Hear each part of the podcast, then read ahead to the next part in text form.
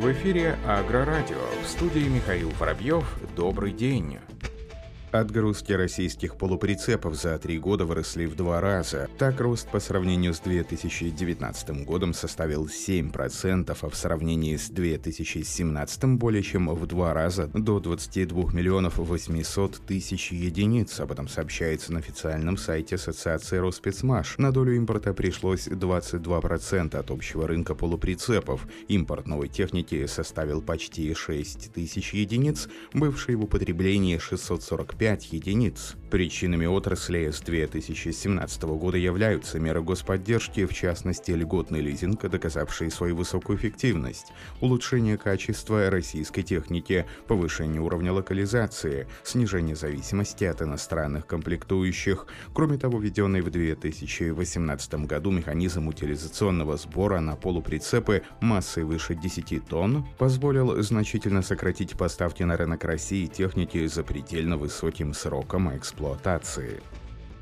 Техника марки ANT Ковровского электромеханического завода была представлена в рамках крупнейшей специализированной выставки Data AgroExpo в Казани, которая проходила в период с 10 по 12 февраля. На мероприятии были показаны мини-погрузчик ANT-750 и трактор второго тягового класса ANT-4135F. Напомним, что этот многофункциональный трактор предназначен для выполнения самых разнообразных сельхозработ с навесными, полунавесными, прицепными крупными сельхозагрегатами и орудиями и может быть использован как для специальных, так и для транспортных работ.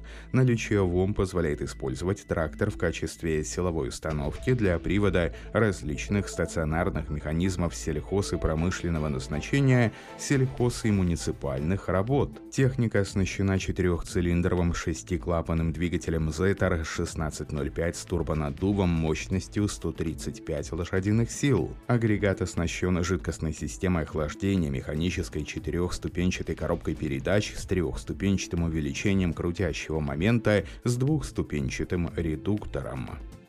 На производственной базе предприятия ПК «Ярославич» состоялась 14-я ежегодная дилерская конференция. Мероприятие состоялось при соблюдении всех санитарных ограничений и противоэпидемиологических рекомендаций. Традиционно первый день был посвящен технике, которая выпускается для нужд коммунального хозяйства. Второй день был полностью нацелен на продукцию сельхозназначения, ассортимент, который ежегодно расширяется и совершенствуется. На пленарной сессии обсуждались темы развития предприятия предприятия анонсированы новые модели техники, рассмотрены вопросы по гарантийному и сервисному обслуживанию, а также маркетинговая стратегия развития продаж. Также в цехах сборки было проведено подробное знакомство с новыми образцами техники, принципиально новый полуприцеп ПСП с инновационной системой выгрузки и грузоподъемностью 35 тонн и вместимостью до 90 кубометров, серия которых должна войти в производство с этого года. Модель универсального культиватора КБМ М124П с главной особенностью транспортной шириной 2,5 метра,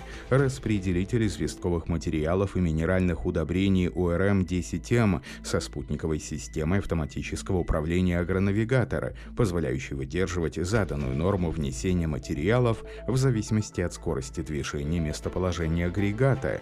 В завершении двухдневного мероприятия были отмечены дилерские организации, показавшие лучшие результаты по итогам прошедшего года года. Компания Kuno модернизировала складную ротационную барану серии HR 1040. Об этом сообщается на официальном сайте производителя. Обновленная линейка предназначена для предприятий крупных хозяйств, которым необходимо быстро обрабатывать большие площади сельхозугодий. Новая версия Kun HR 1040R имеет рабочую ширину захвата от 6 до 8 метров и может агрегатироваться с тракторами большой мощности от 460 до 500 лошадиных лошадиных сил. Кроме того, конструкция также позволяет дополнительно устанавливать на барану сеялку BTFR 6030. Активная барана Kun HR 1040R оснащена новыми рабочими органами Fast Fit Duracarb из карбида вольфрама в стандартной комплектации. Они обеспечивают более длительный срок службы даже в условиях интенсивной эксплуатации на тяжелых и каменистых почвах. По заверению руководства компании, модернизированная барана поможет аграриям получить высокие урожаи как при глубокой, так и при поверхностной подготовке почвы весной или осенью в сухих или влажных условиях.